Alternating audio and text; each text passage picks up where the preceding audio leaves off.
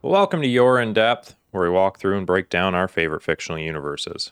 I want to start off this episode by, uh, I guess, announcing a little bit of something we should probably mourn to start this off because um, Evan shaved his beard, I, I did. and um, word got out, and we got a little bit of some uh, re-recorded ads apparently. Um, so I got sent this, and I, I Oh. told them I'd play it at the beginning of the episode. so.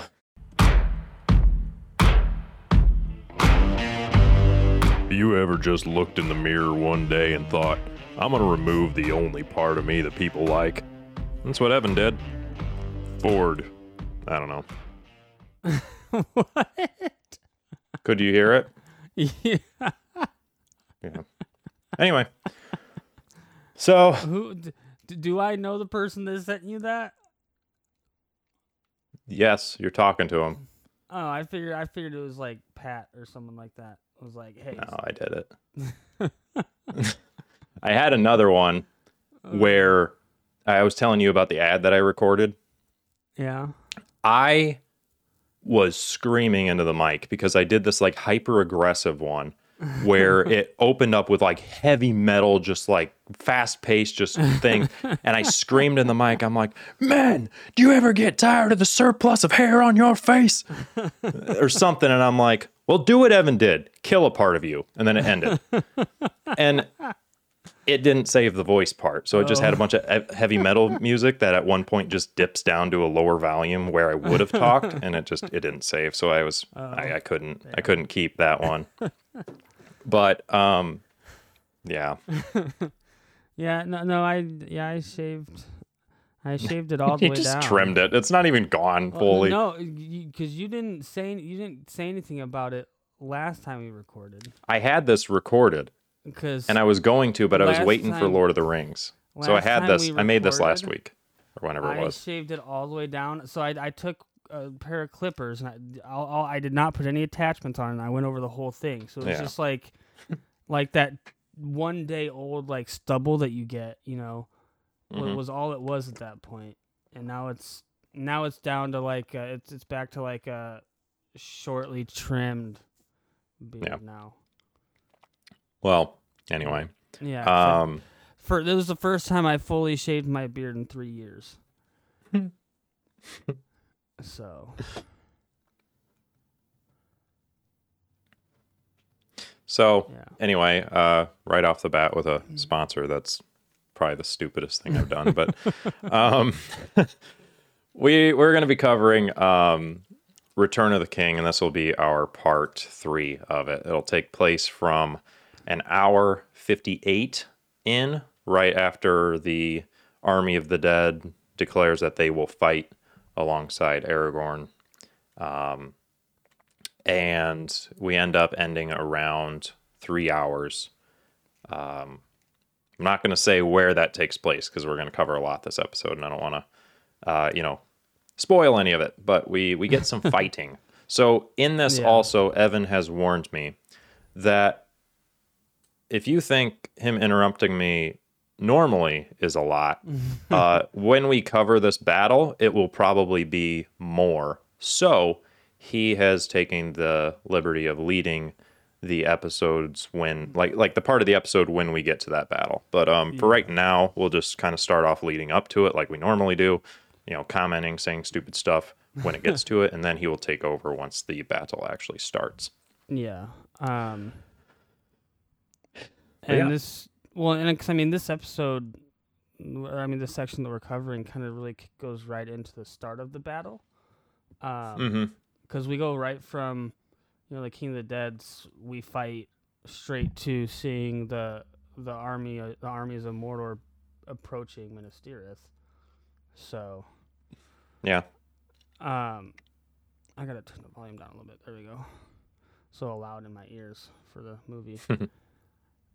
um, yeah, because we see the armies approaching, and then we get the scene right here where we see Faramir being dragged through the gate with his kind of his foot st- stuck in the stirrup of his horse's saddle. Oh yeah, like we st- we start. Yeah, you, I didn't realize you were diving right in. Um, yeah. So yep, we got uh Faramir. Last we saw him, he was riding out in this like they're screwed kind of like Big, thing. like, There's no way they're gonna full-blown- win. Yeah, full blown suicide charge. We had that whole Yeah. scene where we saw uh, Faramir and all of the these this cavalry for Minas Tirith leaving or for Gondor leaving Minas Tirith because Denethor is like, "Go do what I tell you because I'm the steward and you're a captain." And Yeah. Faramir's like, "I gotta prove myself to Daddy." Yeah, and then he goes out of there and comes back, Yeah. and he's been two thirds Boromired. So yes. you know, He's only got two arrows in him. Boromir, if, if, if there was one more, he'd be done for. I mean, we we know three is the limit for these uh these men of Gondor. yeah, yeah, um, and as we- we, see him coming in, we do see the orcs preparing their catapults as well. Um, we get more clips of Mr. Deformed Orc or Gothmog. or as I like to call him, beasting potato face. Yeah. um, and I, I will say one thing that I really like about kind of the wide shots we get here leading up to the battle, uh, before they start their siege, is Mhm. just the, the the massive scale that we get of like the orc army. Um, Oh yeah, I mean we 'cause, the, you really do see the scale of this uh, battle uh, in Yeah. those shots because if you just see like the fighting, like you'd probably see quite a bit, but you like you, you'd be like, there's a lot of you know people there, Mm-hmm. but it like zooms out, you see the entire landscape and how much of it is just covered in like their formations. It's like, oh, okay, yeah, that's that's uh that's a lot Um, more. and so I did screenshot on my phone uh, the the strengths of the armies. Oh yeah, this you you battle. had mentioned um, the numbers, uh, I think in a previous episode, but Yeah, for so- this, I don't know about this battle. So yeah, what, Yeah, well, what so, was so that? it, it was for this battle as well. I had already Right. done, but since we're it's about to kick off in this episode, Yeah. I'm gonna just hit them again real quick. Um, and so this is this is based off the books as well, and so okay, the first big difference that we see between book and movie here uh, is in the movie, starting the battle and all, we only see Mordor orcs, along with their trolls, and then we see Gothmog with his one warg. Um, but in the books, for the evil side, and and also in the movie, but again, they don't have all the time to show all the different you know scenes and stuff that you get in the books and stuff, so they have to take their liberties here and there. Um, but in this battle, there is on the evil side, you have Mordor, Khand, Harad, and Rhûn as the evil kind of factions of the evil alliance that are Mhm. attacking. Mordor, obviously, know what we know are the orcs. Um, Khand is to the. I'm trying to think. It's to the east of Mordor. So it, it's it's like directly east of Mordor, and it's like your Easterlings that we Mhm. see in. Um, where do we see them? We see some Easterlings, but or no, we don't even see Easterlings in these movies. We we just see Harad and Rhûn. So Harad is a, la- a land to the south of Mordor, and they're like um, that's where we see like the elephants and the so like in the in the second movie where we saw Faramir's ambush yeah, those were Harad soldiers that they Hmm. were ambushing. Um, and then Rhûn, as we will see, and we saw the, the, the ships a little bit already coming in. You know, Elrond in the last episode gave that like there's another force coming by the sea. The, tho- those are the pirates, the the the Rhûn Yeah. troops, um, and so Rhûn is kind of located right there between uh, Mordor and Harad. Harad is, like I said, very south. It's very uh, desert landscape, um, and so those are the, the but yeah, those are the four factions for evil that take that are in this fight. And like I said, we we will only see Mordor, Harad, and Rhûn, but Khand soldiers are in there as well. They're very similar in terms of their armor and whatnot to Harad, or to the the the Sutherlands, the the guys with the elephants. Um, but then on the good side, per the movie, we only have Rohan and Gondor. Per the book, we have Rohan, Gondor, and the Grey Company. And for those that are drawing a blank on the Grey Company, those are per the books, they are Dunedain soldiers loyal to Aragorn. There's roughly 30 of them that actually in the books go with Aragorn, Legolas, and Gimli through the path of the dead. They show up right after the Battle of Helm's Deep to accompany Aragorn there on out through the rest of the book. Okay. So, um, with that, that's the different factions. How many enemies? Did it give a final number of how So many are on each side? It gives numbers for the good guys. Yeah. right? So for for the good side, oh, what the heck? Okay, here we go. For the good side, you have three thousand Gondorians, and so these are like Gondor soldiers in Minas Tirith. They've got the, Yeah. that armor on Yeah. with the, the tree on the on the chest plate. Yep. Um, you have 500 guards of the Citadel, which again are those guys that are standing up there protect, protecting the, the white tree. For hmm clarification, again, they are Gondor soldiers, but they're like the they're the basically like the King's Guard or like the, more of like a special forces type of unit for for Mhm. Gondor. Um, you have less than 3,000 South Gondorians and men from outlying provinces. So, like uh, when we saw the ships coming in and they we saw the different like cities and stuff burning, as we saw the Mhm. ships coming down the, the, from from some of those different uh, provinces that fall under Gondor. Um, six thousand Rohirrim cavalry, which will show up a little later, and then, uh, like I said, thirty Northern Dunedain, which is the Grey Company. Hmm. Um, and then it gives commanders and leaders as well, or at least notable ones. Uh, for the evil side, we will have the Witch King of Angmar and Gothmog, who we're already introduced to. We already know who they are. Yeah. And for the good side, we have Aragorn, Theoden, Éomer, Gandalf. Um, again, in the movies, we don't see them. We have Prince Imrahil, who is a, in the books, he's like this brilliant cavalry strategist. He's in charge. Uh, he rules over one of the provinces of Gondor. Um, and then we have Halbarad, which is the leader of the Grey Company. But- Hmm. But again, since the Grey Company's not in the movies, Halbarad's not here in the movies, but he's there in the books. Um, Okay. but uh, but But no numbers for the enemies. for yeah for the numbers though. Good guys altogether have roughly twelve thousand five hundred. Hmm. The bad guys, for their numbers, it simply says tens of thousands of orcs, Easterlings, Haradrim, and Variags. Variags are the the Khand soldiers, which again we don't really see their appearance in the movie.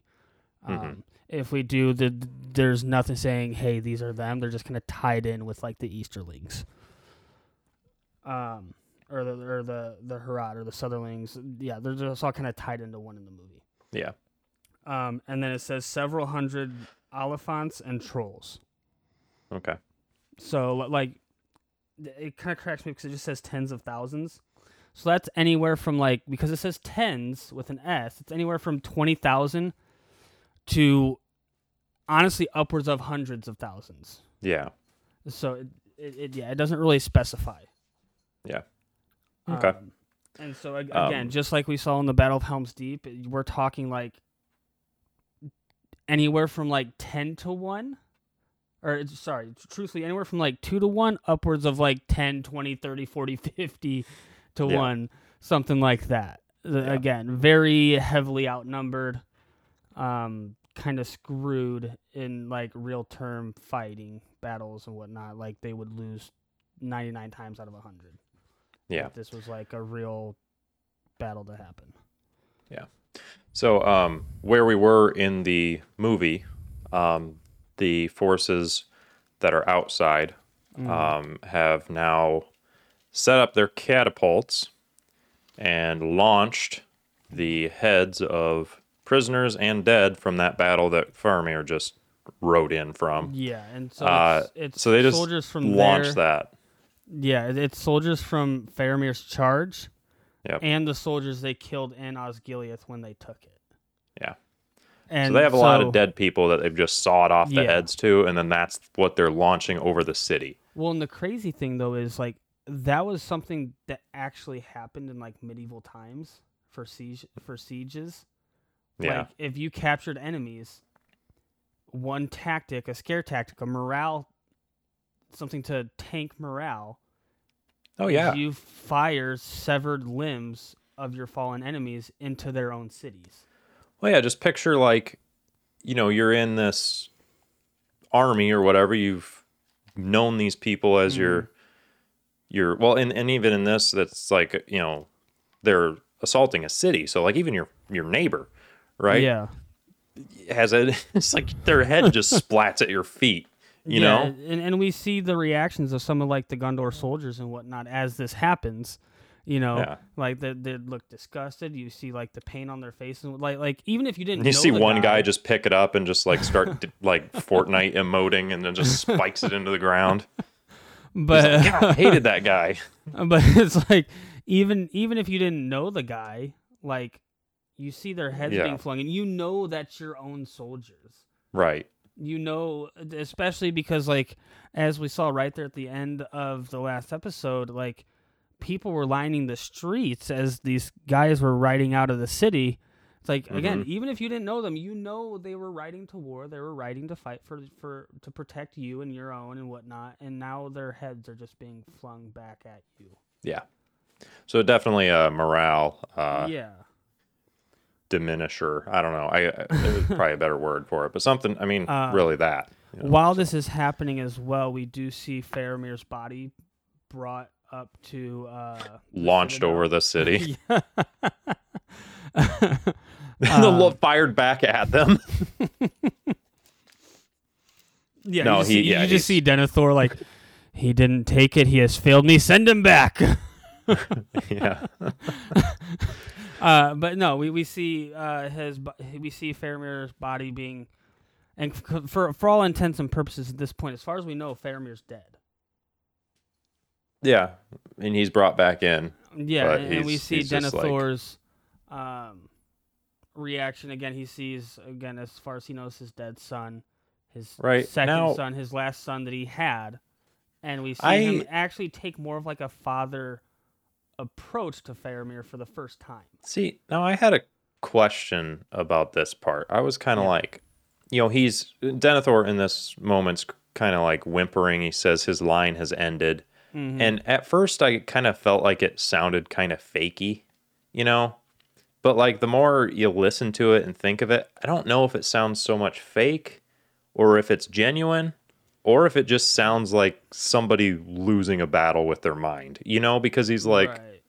like before now it's kind of like i don't give a crap about his life at all and now mm-hmm. to see this contrast it's kind of like he's like seems to not be serious with it but at the same time Yeah. i feel like he wants to be and it i don't know it's kind of like this odd mm. impression of it I for me I definitely think. I don't think Denethor's reaction here is fake, right? I think this is, like I said, for the first time in a long time, this is Denethor finally seeing Faramir as his son and showing actual like love or compassion for him. hmm But he's also, again, as I've stated before, he's had this battle of the minds with Sauron for who knows how long now through the Palantir.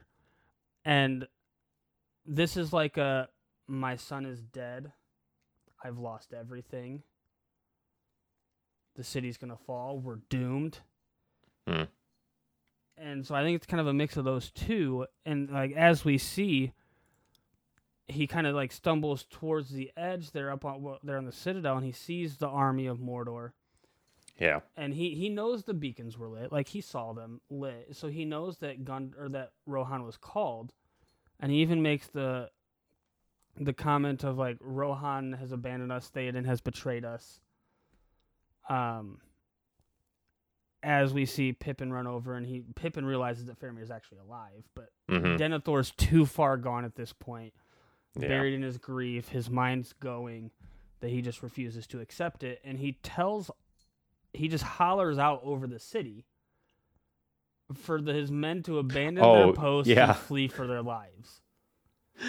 And um, didn't and it's like yeah, go ahead. What kind like if you were a soldier defending this city, what kind of effect does that have on you that your own leader has already given up? Yeah. You know, it, it's it's like it's, it's Meanwhile, thing you're stepping like- over the heads of your fallen. Yeah, You know, like like it, it's it's one thing to have a leader be up there and be like, "We're probably going to lose this battle, but we are going to fight to the death. We're going to fight hard. We're going to fight with everything we have." You know, which Yeah. is something that we see Theoden do when they're still sitting at their camp, right? As Aragorn and the and Legolas and Gimli left for the the path of the dead. right. You know, and he's like, you know, we'll meet them in in battle nonetheless. But to just have your leader be like, abandon your post, we're screwed, we're all gonna die. yeah. Like, what kind of effect does that have on your soldiers? yeah. But I- I think pretty Sorry, go ahead. quickly Gandalf like just yeah, kicks the crap out of him a little bit more with like smacking him and he's like, ah, whatever. And then he's like basically, you know, no, stay there. We're fighting. yeah. Like he Um, takes over. well, and as well as Denethor's having this like mental break as well, and he's like, my line has ended. It, still shows that he has at least a little bit of like his consciousness left, or like he's there enough in his mind to realize that like his family is dead. There's no one to carry on if they even survive this battle, anyways. you Mhm. know, because Denethor only had Faramir and Boromir as as his children, you know, Yeah. uh, which again, it's kind of like that thing you kind of see in different movies and TV shows and stuff, where like the parent doesn't care about their kid until it's too late to care about their kid. Yeah. Um, but they end up. Uh, meanwhile, while Denethor is before he gets knocked out and whatever, um, he sees the armies, and we get some scenes of the orcs loading up Yeah, um, larger rocks and like getting their catapults ready. And then after Denethor gets knocked out, and you know he um they they start entering like this catapult like battle where yeah, you know rocks are smashing into the city, but then you know the city's launching back, and in come Nazgul riding fell beasts and attacking, picking up Yeah. soldiers, dropping them, and I this is kind of where the battle truly I think starts. It's not necessarily the this is the Yeah, whatever, but- start of this the the start of the siege of Minas Tirith, right? right. Um, per the movies, this is the start. So the way the the the battle actually the battle kicks off in the books, it starts somewhat similar, um, but we do see, eh, or if you read the books, d- towards the beginning and then throughout a lot of the battle, we see you, you get to read about Prince Imrahil, who I mentioned as one of the key leaders, uh, per the books. Um, leads cavalry charges against the forces of evil. And so one thing with um with I believe Harad, so like the guys with the elephants and whatnot, is they have in like outstanding cavalry. Like they're one of their big things is their cavalry as well as their their the elephants, which just wreck a battlefield, right? Uh, and so I, I kind of went over the numbers already. We don't have numbers for the bad guys because there's just so many of them. Yeah. Um, and in the books, we get different scenes and different descriptions of Imrahil leading cavalry charges against Harad, like like sallying forth out of the city to throw back the attackers. And it, I think it says it's like a one to ten odds against Imrahil and his cavalry, and he like soundly defeats the Harad cavalry, like just by pure maneuverability and like his different tactics and stuff. They- just kind of like crush the Harad cavalry throughout the course of Mm. the battle, or fairly early on in the battle, and then it goes into like a full blown siege. Um, which I wish they would have put that in the movie because like the way it's described in the books and the way it actually works is so cool. Hmm. Um, but yeah, we get the big start here with the catapults going back and forth, and Gandalf Yeah. kind of rallying the the men that are abandoning their posts Yeah. as they were ordered to, you know, Right. Um, and then the uh, trolls uh, from the, you know, obviously they're part of the, with the orcs, push towers to the walls and Yeah. orcs start to flood in. And, Meanwhile- and it's like dozens of towers. You know, it's, it's Oh, like, yeah. Because, like, again, you, you see the Battle of Helm's Deep, which is on a much smaller scale, right? Mhm. And they've got ladders all along the walls, and they're storming up and whatnot. But Helm's Deep is a fortress. Minas Mhm. Tirith is a full blown city. You know, Right. and so like they're obviously gonna have more men to defend it and all that kind of stuff. But like this is an assault across the entirety of the city, across all of the walls. It's not concentrated in one point. Mhm. Where it's like the, the, the Uruk-hai in the Battle of Helm's Deep, yes, it's across the whole walls, but they don't have to cover as much, so they can do that easily. Whereas in, there, there's actual like strategy and stuff to what the Uruk-hai do. Whereas with the orcs here, and this is a big difference me and me and my brother have talked about, is the Uruk-hai from Saruman would fight with strategy. They had more training and all that kind of stuff, and they were just generally stronger than your typical Mordor orc. But where the Mordor orcs make up for that is in is pure savagery Hmm. which we see a little later in as the, the battle progresses. Whereas the Uruk-hai will swing their swords and they'll hit you with their shield and they'll they'll snarl at you and whatnot, but they'll use their weapons. Whereas Mordor orcs, they'll use their sword, they'll use their impromptu spear, they'll use their crappy looking axe, they'll claw at you with their hands, they'll bite at your neck, they'll they'll try and tackle you to the ground and just like tear your flesh from your bones. Mhm. You know, they're- they're they're very savage and they don't have a whole lot of tactics. So they just kind of do a full en masse charge to try Yeah. and overwhelm and swarm their enemies. Mhm. Um, and I was watching another video that talked about this battle as well, the this siege portion of it, and it was talking about because the orcs or the orcs are using catapults, the men of Gondor are using trebuchets. I don't know if anyone's very if anyone's familiar with the difference in the two. Um, a catapult is more maneuverable; you can move it around a lot easier. But a trebuchet you can throw further. You can throw heavier boulders because it's got its counterweight, a, a bigger counterweight and they're talking about how Gondor has their trebuchets mounted on towers within the city on different layers. And they're just talking about this is one of those like how real is the battle type of thing, you know, like like Mhm. uh historians rates Yeah. battles one of those. And he and he was talking about how like the way that this is set up is like super unrealistic on Gondor's side with their positioning of their trebuchets, on the shape of the towers that they Mhm. have, and whatnot. Because you could easily just put the trebuchet behind the wall instead of on top of the wall, and get the same effect. Hmm. As well as having to build towers that can actually hold that much weight, uh, that much timber, that many boulders, and all that kind of stuff to throw. Uh, which I, ju- I just found that really interesting. Which again, this is Hollywood, so they're gonna do things how they want to do things. Yeah. Uh, Um, but in the in yeah. Mm. the city and on the streets, we see Pippin, and uh, he's near Gandalf. Gandalf tells him that this is no place for a hobbit because a lot there's a lot of fighting just Mm. right happening in the streets right now because they've all flooded in. Um, and so he says that to Pippin, no place for a hobbit. He's fighting Yeah. off several orcs. Yeah, and, and this is this Um, is as they're coming out of the, the siege towers after the towers have reached Yeah. the walls. Yeah, For for clarification, so the orcs have not gotten in in the city; they're assaulting the walls at this point. right. It's yeah, still yeah. fairly early on.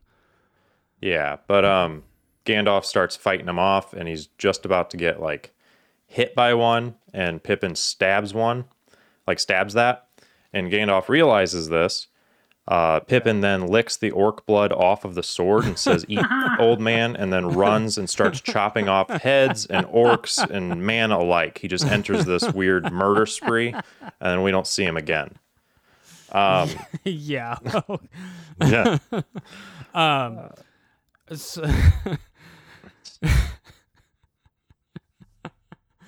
so Can you real quick, little I don't hobbit just going to. and just chopping people's heads off.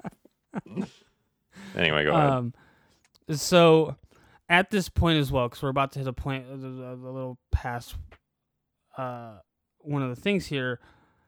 Something they don't show in the movies, but again is in the books. There's, there's like I said, there's gonna be a lot of kind of a differences Right. between movie and book throughout this part. um, is in the movie we see Gandalf at one point on the wall directing the attack, d- directing the offense, their defense and whatnot, and Mhm. fighting. But in the book, as this battle is going off and the orcs are assaulting the walls, and as you said, we see the Nazgul coming on their fell beasts.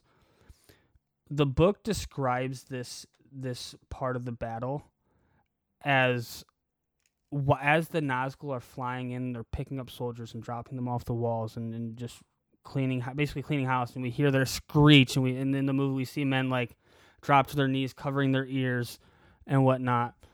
Um, in the books, it talks about this as Gandalf and the captains of Gondor are moving from point to point, up and down, across the walls, back and forth. Because as the ring wraiths or the Nazgul are coming in, they are striking fear in the hearts of men. But Gandalf and the captains of Gondor would arrive to reassure the men and drive the Nazgul back. Mm. And so in the book, it's a constant back and forth, up and down the walls, as Gandalf and the different captains are moving to points of weakness, reassuring the men, boosting morale, trying to drive the Nazgul back, as well as keeping the orcs off the walls. And again, I think that would have been a really cool thing to add in the movie. Again, they couldn't for time's sake because this movie extended edition is already four and a half hours long. um, Yeah. but it, it's it's a really cool uh kind of description of the effect that Nazgul have on a battlefield, the effects that Gandalf can have on the battlefield, uh, the dire situation that the men of Gondor are in. It, it's a really cool description of like the, the, basically like the men of the soldiers of Gondor would lose heart and they would start to flee, and then Gon and then Gandalf or Mithrandir, as they call him in the kingdoms of men, would arrive to reassure the men, to boost morale, to drive the enemy back. And then he's off again to the next section that's about to fall. Yeah. and, and like, I just have to imagine for Gandalf because he is an old man, right? At this point in in Middle Earth and Lord of the Rings, Gandalf is over two thousand years old. And yes, as I've said before, he's basically the equivalent of an angel in the Christian faith, like, but Mhm. sent down to Earth to help men and whatnot. But he's still like two thousand years old. He's still an old man. He's got plenty of vigor. He can still fight and whatnot. But I have to, I just have to imagine like the way the book describes it. He's got to be like, "All right, guys, I need a second. You just just hold. I need to, I need to catch my breath." Drinks Oh, man. inshore, just Oh man, I'm just dying over here. As like guys are like laying on the ground bleeding out. yeah. and because another thing that the movie doesn't can't really portray that well is it doesn't say how long the battle lasts before Rohan shows up. Mm, But once Rohan does show up, the Battle of Pelennor Fields lasts for three days. Hmm. And, and it's like three days of nonstop fighting. And so this battle obviously kicks off before Rohan gets there. And when Theoden says there tells uh, Éomer that they're leaving, or or who's he tell? He tells one of one of the guys there at their encampment that they're re- leaving at dawn. I think it's Éomer. Um, they're still like a two day ride from from Gun or from Minas Tirith. So it's like Mhm. at the bare minimum, this battle of nonstop fighting lasts for five days. At the bare minimum. Yeah. And Gondor has to hold out for like at a, again a bare minimum two of those days against tens of thousands of orcs and men that are attacking them.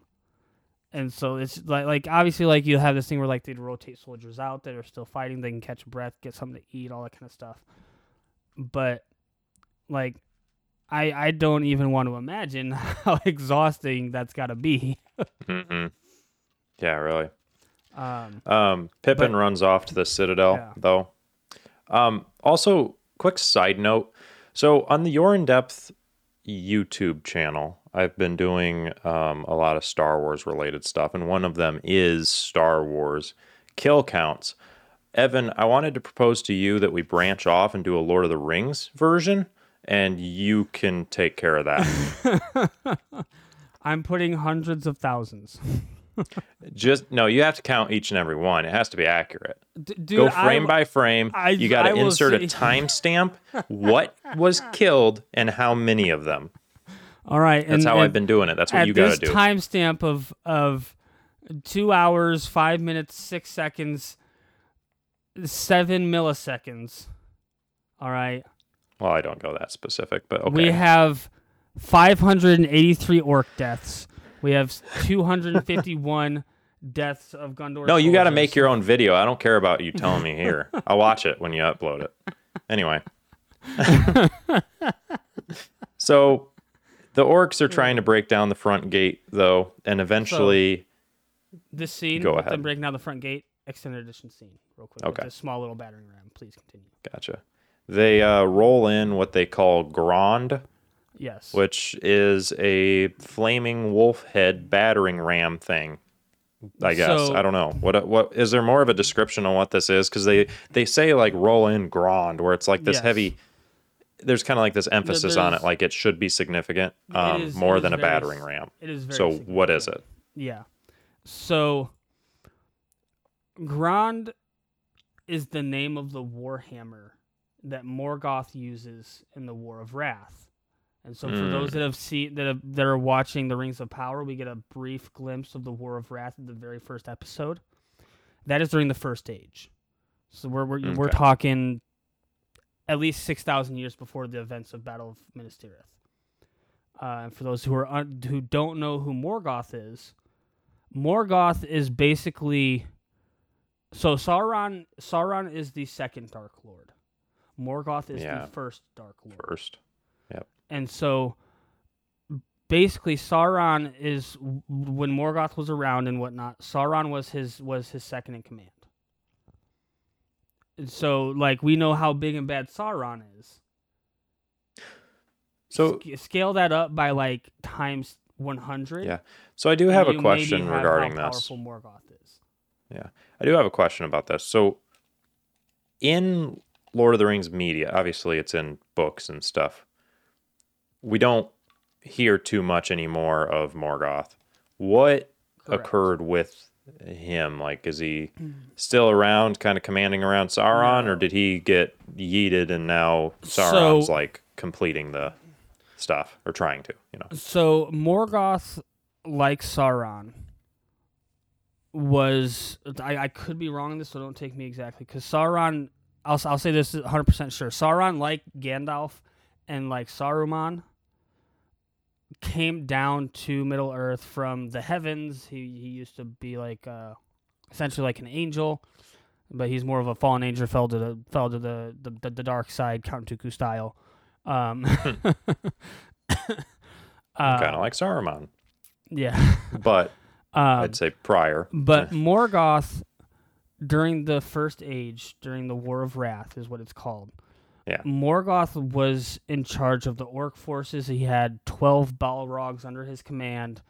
Um, and he was the, the leader of the of the bad guys that led that fight. And, and the War of Wrath lasted for, if I'm not mistaken, it lasts for centuries. And during the War of Wrath, you see th- this war has such an effect and so much destruction that you see lands break and sink into the ocean Hmm. by just the sheer force of power from like Morgoth, from his Balrogs, from the elves fighting them, uh, all of this destruction, and whatnot happening. You see, and it's it's not just like an island here. We're talking like continent-sized land sinking into the ocean. So take like North America and break it apart and throw it into the Atlantic and Pacific. That's basically what happens Yeah, but like, during okay, how?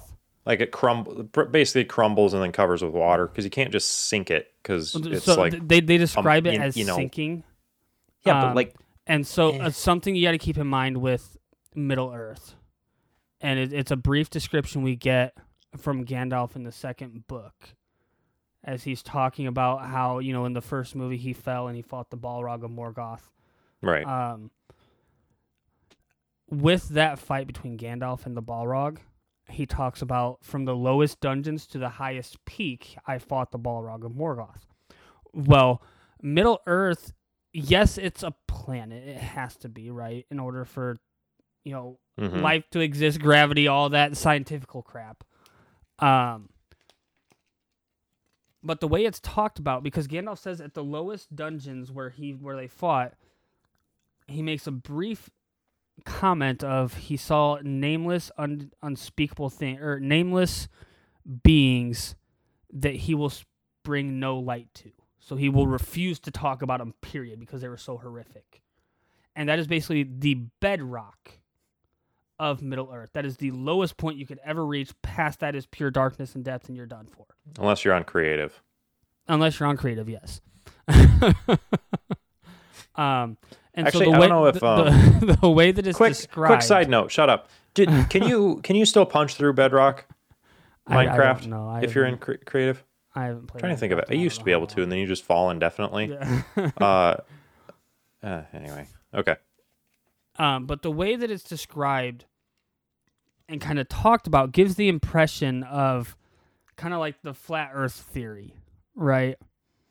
It kind of Yes. gives that. It kind of gives that. Im- it kind of gives that impression of the way it's described, and uh, the only the only way I can picture like these land masses sinking is that such power and destruction because again Morgoth and like the Balrogs and whatnot magic involved such destruction is happening that the land is breaking apart the the ground underneath the land itself is breaking and collapsing and getting washed out to sea that it literally just sinks down into the water So, I guess I'm thinking of it as land is made up here, you know, Mhm. on on in reality. Um, but I suppose, yeah, thinking, Yeah. especially you brought up, you know, Gandalf when he fought the Balrog. You know, we saw him fall for a very long Right. time, and then this it opened up into this like Yeah. under thing, you know, and so I guess depending on how their how Middle Earth is Mhm. made up, that that could make more sense. So okay, either way, yeah though. So uh, Morgoth, I'm, I'm. What happened to him? Not necessarily. I know Um, the battles and stuff, yeah. whatever. But where's he So- at in this current i'm drawing a time frame that we're, you know, on what covering? the elf's name is but during the war of wrath morgoth is slain by an i believe it's like a, an Okay. elven king or a great elven warrior and, and he's killed okay, so he's um, dead at this yes, point. at this point, Morgoth is dead, but creatures that followed him and his effects are still present. Still around, and yeah, one of them being Sauron. exactly. One of them being Okay. Sauron as his second in command. Another one being the Balrog that Gandalf fights in the first movie. Yeah. Another one is so th- this this battering ram that's being brought to the gates of Gondor. Obviously, it's not the hammer that Morgoth used. Yeah. But it's such a powerful and massive weapon That, that, they have named it. it. after Morgoth's hammer. Okay. Yeah. Okay. Um, There we go. Another, sorry, another side note from that as well. During the War of Wrath, because I was talking about that, you have a creature called Ungoliant, which is actually the mother of Shelob, who we have Ooh. brief mentions of from from Smeagol or from Gollum, as he's like, "We'll take them to her up the stairs into Right. the caves." And stay um, tuned if you want to know more Yeah. about that. But- um, and but Ungoliant is one of Ungoliant is probably one of, if not the most powerful creature to step foot on Middle Earth. Hmm. Like even more so than Morgoth. And Morgoth was this being that, like I said, literally sunk land masses. How big was this spider?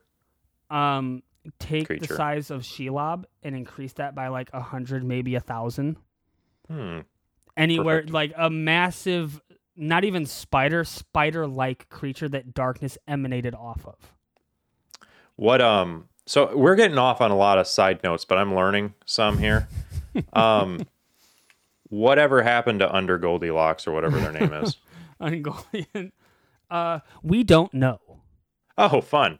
yeah Um so something what age did that so okay, and so, so, like you there's have a lot like of crap that Morgoth I'm and you have Ungoliant and another another massive creature you have is um not blue what, what what's it Ancalagon the black is it the giant dragon? Yes, Ancalagon See, the Black is the was- giant dragon. So I was all just these about like to bring giant, up this. massive, like incredibly horrific creatures are all first age, except for Smaug because he's obviously third age. You know, but like all of these so far that we know of are mainly first age. We actually don't have a whole lot of stuff on the second age, which is the Rings of Power is doing something to kind of like rectify that. Um, but yeah, Ancalagon the Black does not actually have a size given to him, but it says it's said in some of the books and stuff when he fell, he broke mountains. I know. And see, And so, like, there's this- something. There's this cool concept art of of Ancalagon falling and crashing through mountains, like like not Yeah. just hitting them and falling, like coming down through the mountains, keeps falling. and so there's like this size comparison as well, where you can see like the the the great named dragons of Middle Earth, and you have Smaug. Yeah. No, because. I've seen that. I've seen and that video. Smaug is the smallest one. Right. I've seen that video, and that's what got me really intrigued about the idea of that, whatever you call them. I can't think of his name. Um, and, and I was trying to think, I'm like, is there any possibility we're going to see that on screen? Because, God, dude, something about just super big creatures like Right. that. And especially in like this context where it's like there's, I don't know, just there's Yeah. more about them, I guess. It really fascinates me, but I Yeah, guess no, first age, yeah, dang it. No, the only way we would see creatures like Ancalagon the Black or Ungoliant is if we got some sort of media covering the first age specifically. Right. And Uh, hopefully, hopefully Yeah, we would, but ho- we- we, hopefully, hopefully we will, because that'd be really cool. The War of Wrath is such a cool chunk of time within Middle Earth. Yeah, Um, it's not even in Middle Earth; it's in a completely different land. Because Middle Earth is like where Rohan and Gondor and Mordor Right. and all that kind of stuff is. It's on a completely different land because the War of Wrath happens, and the survivors have to flee to Middle Earth because the land is sinking. yeah, yeah, Uh, and you know the men they they get granted as we see in the Rings of Power. They they kind of comment on it. Their men get granted the island kingdom of Numenor, and they build that up and all that kind of stuff. Um, but but yeah, so b- back to Grond. That's kind of the the backstory of this giant uh, battering ram approaching the gates of Gondor. It is named after the great warhammer that Morgoth used during the War of Wrath. yeah. Um, and before we see Gron get brought up, we do see the orcs charging forward with um the basic battering ram, and they're getting mowed down by Gondor archers, and that's when we Yeah. see one of them be like, "The gate's too strong; it cannot be breached." And uh, Gothmog's like, "Bring forth the wolf's head." Yeah. Uh, and that's when we see all the orcs chanting "Grond, Grond, Grond." right.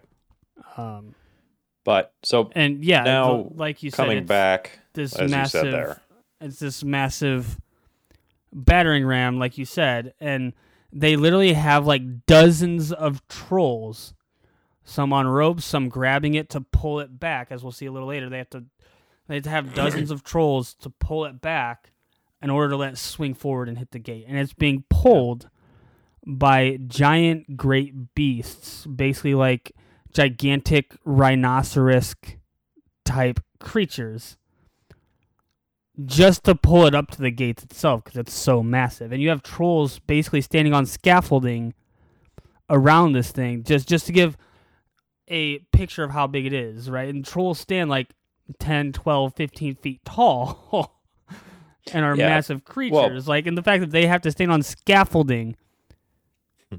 in order to pull it back and like and whatnot j- just gives you a kind of a picture of how big this thing is. yeah. So um, we see that, and then we cut back to Aragorn, Legolas, and Gimli, who confront the men from the south that are like on their boats. Um, and Aragorn telling them they may go no further. Yeah. He then tells Legolas to fire a warning shot past the bosun's ear, which at first I was like, the heck does that mean? So I looked it up, and a bosun is basically an officer or a captain. Uh, it's Yeah. kind of a, supposed like boat swain is another term, Yeah. but you know it the, their captain. So he goes to do that, and Gimli says, "Mind your aim." Before is it accidentally touch it, touching his bow? Oh no, it's fully intentional. I think it was. Yeah, he like he touches Legolas's bow, and like causes his aim to be like you know off a bit, and it just kills the guy to the um, bosun's right. that guy that he kills, Yeah. Do you know who that is? I didn't. I, I didn't pay attention to seeing it. Is it like Peter Jackson or something? That that's Peter Jackson for his cameo in this movie. okay, that's funny. Because in the second movie, we we get his cameo as one of the Rohan guys that throws the spear. And he goes, he throws his like ah, and throws the spear. Right. Yeah, That's his cameo. Now in, in, in the third movie, his cameo is the guy that gets shot by Legolas. that's really funny. I didn't. Re- yeah, I didn't notice that, but um, yeah. Yeah. But Gimli says, "Prepare to be boarded." The guy goes, "You and what army?" Then Aragorn says, "This army," and the whole ghost guys Hmm. just go through him, and it's funny seeing the look of terror Yeah. on the guy's face, like as it switches to like, "Yeah, you and what army?" And then it's like you see all them coming, and it's like, Yeah. "Ah!" you know, it's like that um meme where it's like it shows the it's like somebody entering into class. It's also Right. it's often like a split with like James Charles walking in and being like, "Hey sisters" or whatever, and then there's the kid like freaking out, you know? That's what I picture them to be like is Yeah. that kid. Um, Um, but Yeah, and, and so those uh, again, those guys on the ships, those are the the the pirates of Rhûn. For Yeah. uh, for just for clarification for anyone listening, those are the the pirates of Rhûn that, that again Sauron has enlisted to come attack Gondor from Yeah. the from the river. Um, and again, they, they are sailing up the river Anduin, which again back in the first movie at the end where we see Boromir's death and on the little boat that goes down the waterfall. Same river, way further up the river. Mhm. Um, but yeah, they're sailing up the the river Anduin. They're sailing past um, all these different cities and settlements and whatnot throughout the lands of Gondor, pillaging and raiding and killing and whatnot on their way. Uh, probably some as well, if we're being real.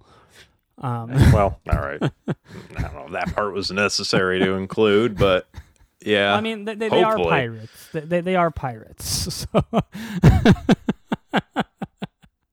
kidding. they're probably taking slaves as well, because again, pirates. Um, Yeah. They're not good. They're not good people. Yeah. but one thing that kind of strikes me as odd, and I don't remember if they mention in the books or not, but they don't show anything about it in the movie, um, is one of the larger cities that they would have passed is uh, Pe- Pelagar. Pel- Pelagar? Pelagar? Something like that. Um, it's, again, it's, it's a large port city right there, kind of at the mouth of the Anduin out into the sea. Um, and it's a, it's like again, it's a port city, so it's gonna be like heavily defended because it defends Gondor's borders and stuff like that. And they never really talk about how these pirates get past that fortification. So I, I'd Mhm. really be, I'd be really curious to know how. My guess is soldiers from Pelagar have been called to go assist Gondor, and they so they've already arrived at Gondor. Probably left it heavily undefended, kind of like a skeleton skeleton crew left there in the city, and so it probably fell either fairly easy or the pirates just didn't care enough to mess with it and they just sailed past and accepted their losses that they had Mhm. there. Um, but like, because it's like if you're talking about a kingdom the size of Gondor and you have this big, massive rigor, river, because that river runs all the way up through Osgiliath, like I said, all the way up to uh, Argonath, which is where those two giant statues are in the first movie, where Aragorn kind of mentions to Frodo, like, Mhm. these are my kin. Um, like this is a massive river that runs very far north and runs right through Gondor. You'd expect there to be more defenses, but it seems like these pirates have sailed through uninterrupted. You know, Yeah. Li- like they're all happy and cheerful and joyous and whatnot as we get some of the views of them before they're all mowed down.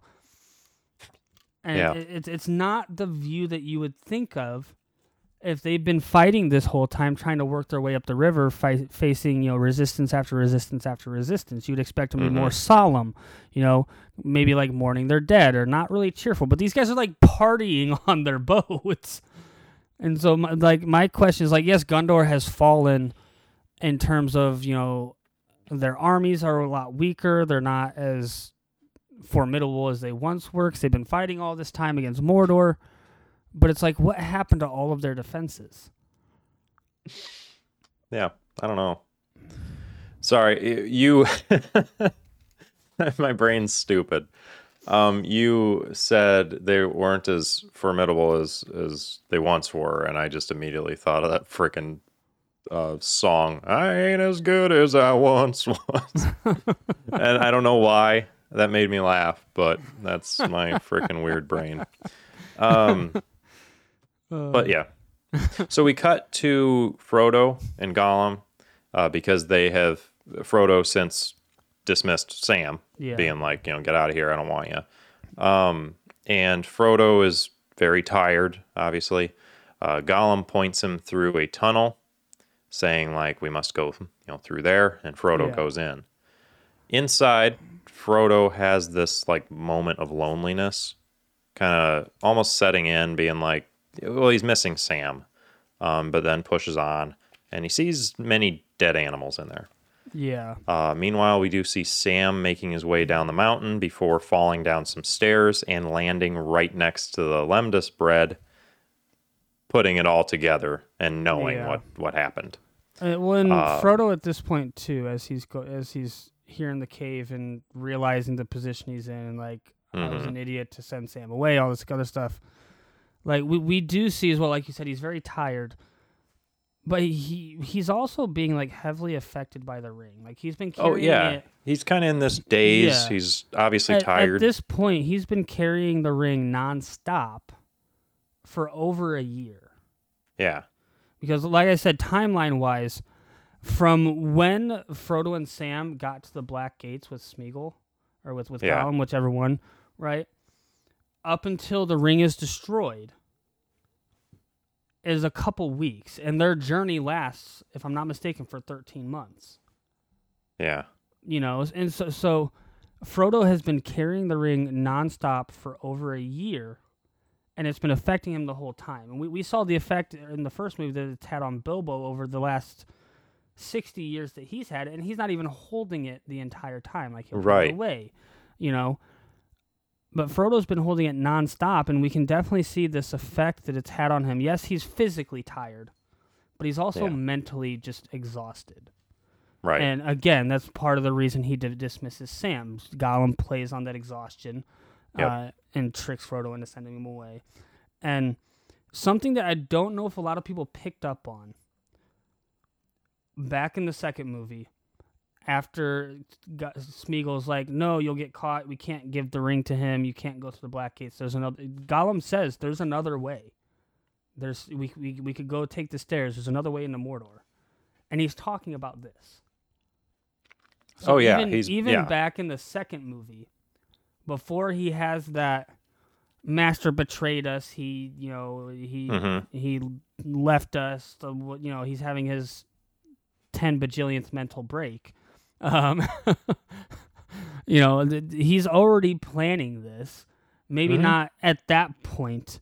Maybe not to this extent of just killing, letting them be killed here, because he does he does make that comment before they even get here Yeah. maybe not to that extent. Maybe originally he was planning on leading them through, but he always was planning ever since the Black Gate. He was always planning to bring them through here. Yeah. Um, Frodo is in that tunnel in that Mhm. cave and remembers the light of Elendil that he has, and so he uses that to illuminate his path, and so he can see because he's in Yeah. darkness. He's in a cave, uh, and he meets her. So, real quick before we go into her, Uh-huh. Yeah. another part about these caves, Yeah. and we get a little bit of that information a little later in the movie, but I'll say it now because we're here. Um, it's not just dead animals that he sees in here. No, he sees some different skulls of Yeah, so- people. so I think.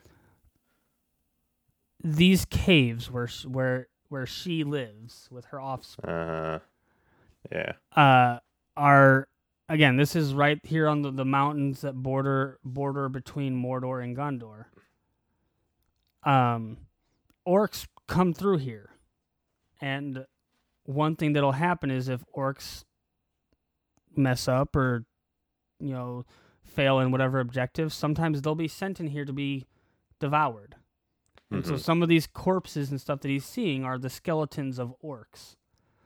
Um, it's also rumored that some men have gotten lost in here, and so there's probably some skeletons of men that have died in here as well. Um, and so it's it you don't really get a good picture of that from the movie again because they have to take liberties here and there, or they have to cut stuff out here and there, and they can take liberties in some other places. Uh, but it's not just dead animals that have wandered in here; it's like orcs and men as well. And so like like and as as you can see throughout this whole time as he's going through these caves, this is just a purely dark, desolate place of death. That's all it is. Yeah. And it smells great, I imagine. Um, I, I just have to Um, imagine it smells like sun, sunshine and roses. I just have to Yeah, it has to. imagine. Has to. um, but he does meet her, which is a giant spider. Um, We get her name later, um, Mhm. but Shelob or whatever, you know. So Yeah, and a, a key thing at this point as well is that early on, as they come in here, Smeagol, or at this point, he's just straight Gollum. Yeah, Gollum has Gollum. ran ahead and has for the for the pretense or not pretense, but for as far as Frodo's aware, Gollum's just leading his way. But as Yeah. we know for Gollum, he's like purposely getting ahead, losing sight because Gollum knows this area very well. Yeah.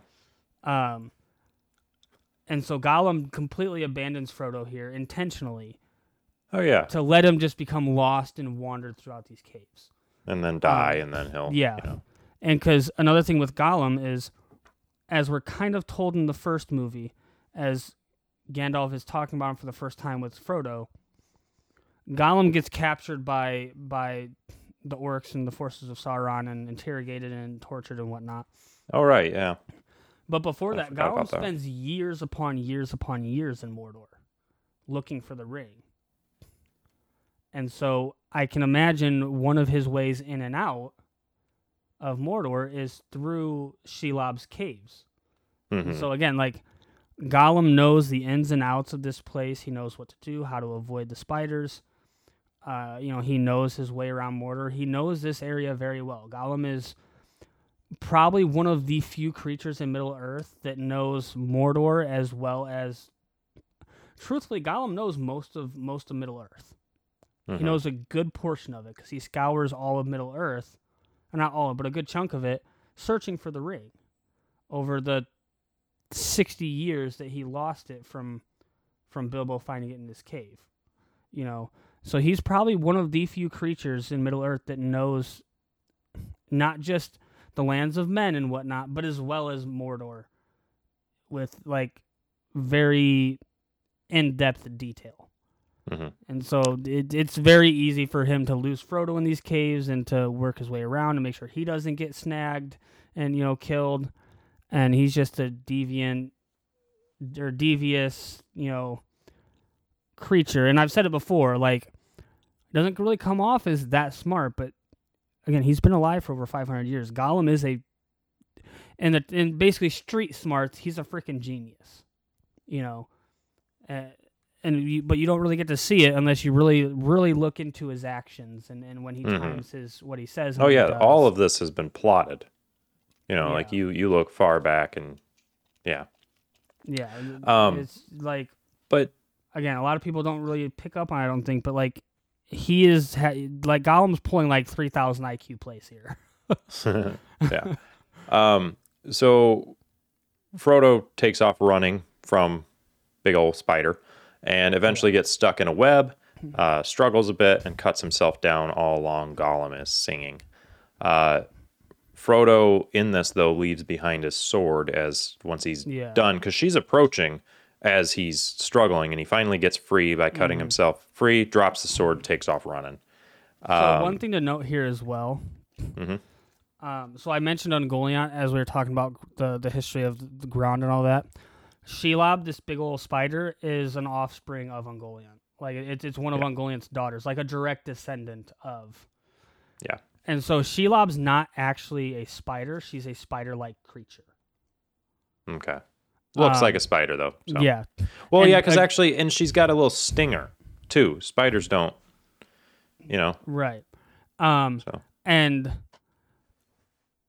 as well as that because we like you said we see Frodo pull out the light of Elendil to like ward her off. hmm That comes from part of the number one she's in this cave like probably 24/7 right? So she doesn't see sunlight hardly at all. So not used to bright lights. As Mhm. well as, like I said, Ungoliant, her mother, emanated darkness off of her. So like un- Mm. the darkness she emanated would like block out the sun. And so I'm guessing with that kind of presence about her, it would kind of come to her offspring as well. Is like the sun's probably kind of damaging to them. They don't, obviously don't like it very much. So like, and Frodo's using what is called pure starlight. Mm-hmm. You know, which Galadriel tells him as she gives him this this phial and whatnot. And so like, I don't think that this instance where he like kind of holds it up and like shoos her back. I don't think it's just from bright light. I think it's actually painful for Shelob. Probably, yeah. Like, I, I think she, I think Shelob's actually experiencing like physical pain from the presence of this light. Hmm. Um, Frodo ends up leaving the cave. He gets kind of out a little bit, and Gollum attacks him. And they're right next to an edge, so they, they kind of fight a bit. Um, eventually, Frodo gets the upper hand, and Smeagol, maybe at this point, I don't know, begs for his life, and Frodo once again spares him, Right. which, whatever. But then uh, he Well, mentions that he has to destroy the ring, and Gollum attacks him again before being flung off of that cliff. And so by this point, Gollum and Smeagol are of one mind. They're not, not Okay. in the sense that they're melded back together into one personality, but th- they're, it's still, still two separate personalities, but they have the same goal now. Yeah. Because Okay. Smeagol saw that whole thing of Frodo's be- betraying him and all that kind of stuff.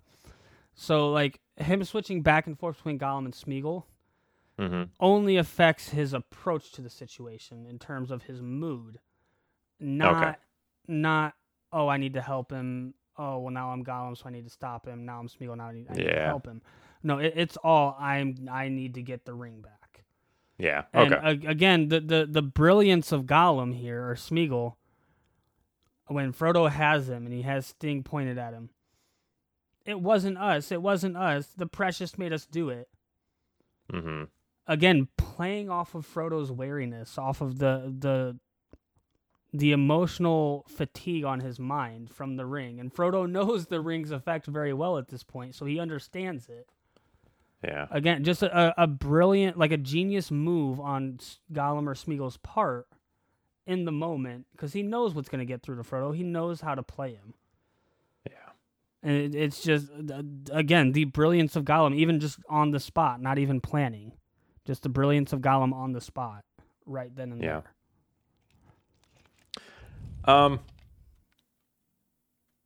Question: Yeah. We're at an hour and a half, and we haven't even started the battle. Yeah, we're like 20 minutes in. Do you think? yeah. Do you think that it would be best to save the? Because I know you didn't want to break up the battle, you know, mm. and I don't think that that should happen either.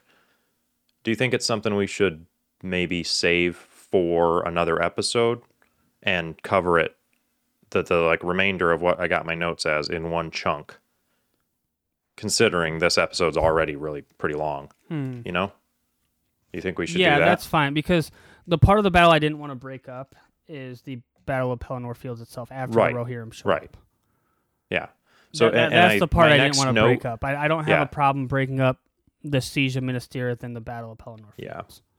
Yeah, and the next part I have is switching back over to that kind of group, and I think it pretty quickly ends up getting into that battle. So I Yeah. don't know. I, I'm just wondering if you want to go ahead and end it now, and then um, you know pick up, even maybe right now, record it, but break them up into two separate episodes. Yeah, I'm I'm 100% okay with that. Because otherwise, we're probably going to be looking at like a three hour recording. exactly. Yeah, and that's why I'm, I'm kind of like, man, I got laundry to do. I got stuff to do tonight. Like, you know, I don't know. Um, but at the same time, I'll, I, I want to break so I can go take care of some of that, and then I'm fine with recording more. But sitting here and finishing it out is just going to delay everything I need to do today. So, Yeah. eh, eh, whatever. So, uh, yeah, let's let's call this episode here. Um, right as we were talking about um, Frodo. Uh, So Gollum quick, do you want to got flung off the cliff, and then do you wanna Frodo apologizes to Sam more and like passes out. like one or two more minutes of the Sure. episode because I mean, there's just a small chunk right here right before it jumps back over to the other guys with Frodo. oh yeah, yeah. We'll we'll finish up that part, and right before it switches, then we'll we'll be done. So yeah, yeah. Go ahead. Um.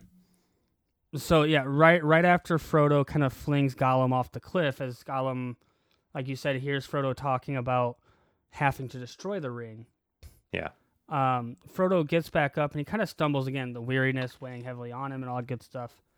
Uh, and, he, and he collapses and he has this moment of like uh almost I would- I would say it's almost like an out of body experience because I don't think it's just a pure hallucination. Yeah, doesn't seem Um, to be. where he again he collapses and we see him back in the forest um they're at uh what's it called? Cr- Caras Galadhon something like that where where Galadriel's hanging out right? Hmm uh, and, and we we hear Galadriel's voice um as he kind of is laying there and he slowly goes to get up. And I don't want to say it's kind of like this surreal moment, but it's kind of like a I I I want to believe this is kind of a little bit of like magic on Galadriel's part. Like she's reaching out to him to assure him. Yeah, because like Reassure she's, him, whatever. she's still in Middle Earth, right? Yeah. point. she hasn't left, so she's still there, and her being the oldest elf left in Middle Earth, right? She's got like great magic and all that kind of stuff, and she kind of reassures him with like, you know, this task was appointed to you, Frodo of the Shire. Uh, if you cannot, if you cannot find a way, then no one will. Basically, like a rise, get back to your feet, press forward. You can do this type of uh, quick assurance to Yeah. him that Frodo really needs at this point. hmm Um. So yeah, she does have that kind of reassuring moment to him. Yeah, Uh, and, then he he wakes up, gets up, and pushes onward. He's Well, like, and- And the thing about this that makes me think it's not just a hallucination Mhm. is if you really look right there where it jumps back to him being there at the caves as Yeah. he's getting back up because Galadriel leans down and like helps him to his feet, pulls him up. If you look, Frodo as it jumps back to him in the cave and you see the background and whatnot around him, he's got his hand up in the air like Galadriel's pulling him up. And he like stumbles up to his like he's pulled up to his feet yeah, yeah, and then he like reassures himself like let's go let's do this yeah, so that just that right there just makes me so much more think that like galadriel's doing some sort of magic stuff here you know Yeah. to reach out to frodo to help him in one of his most dire moments right. But yeah, and then we cut over to the other group. So we're gonna yeah hold we, we off. see Frodo, and, we see uh, frodo kind of all right let's go and we jump over to um to the riders of rohan taking one of their quick breaks uh, on their way to minas tirith Yep. Um, but that's where we're going to end this episode. So we will see you, or you'll hear us. I guess we don't actually see you, but um, you know, uh, next next episode, whenever that is. Um, Yep. I I think that we're going to record that today, so it shouldn't be too far behind this one. You know, but I don't know. So Stuff happens. we'll- Who knows? next episode we'll get more into the Battle of Minas Tirith, the Battle of Pelennor Fields, which is all Yep. grouped into one. Uh, more of Frodo and the spider and all that good stuff. Yeah. So uh, as always, uh, go ahead and leave us a review on Apple Podcasts so that we can uh, get to that 25 mark. Because when we do that, we're going to do a live stream of whatever we're covering at that moment. So as we're covering it, you guys can pop into the chat. We'll address things if you have good comments or if you just say something stupid that we think's funny. You know, however it may be Yeah. uh, it'll be hopefully a lot of interaction and um i don't know man i'm i'm excited for that idea and i'm i'm Hmm. it's not it's kind of frustrating because it's like it's not on me to do um right. That being said i'm not like demanding you go and do that because Oh, I am. because i want it you know but I, I I'm demanding. you know you are you are restricting my joy let's just say that um anyway though uh, so 25 apple podcast reviews Uh, Yep. Keep go ahead and share this to a friend. Keep the listening going because uh, every 1,000 downloads we get, which I think before we record next episode, I'll go ahead and check on what the heck we're actually even at. Um, but we get a blooper reel, and um, Yep. yeah, We'll I'd say have other than that, The link in the description, going to all of our other links for right. Facebook, for YouTube, Instagram, TikTok, all that good stuff. Yeah, and if you want to support our uh, podcast and the YouTube channel we got going, all that stuff, and get access to uncensored content and uh, extra stupidity, uh, go ahead and head over to Patreon uh, and, and help us out there. Yeah. Otherwise, I suppose. And if you guys do that, you guys can hear me say, not just see, not just hear a, a bleep. yeah, literally, he he said something other than so, you know, go check out and see what he said. uh, anyway, But yeah, so we'll, unless you got anything else, we'll catch you guys I don't have anything. No. next time. Uh, probably continuing Lord of the Rings: Return of the, Return of the King coverage. Yeah. Yep. All right. Peace out. Bye. Deuces.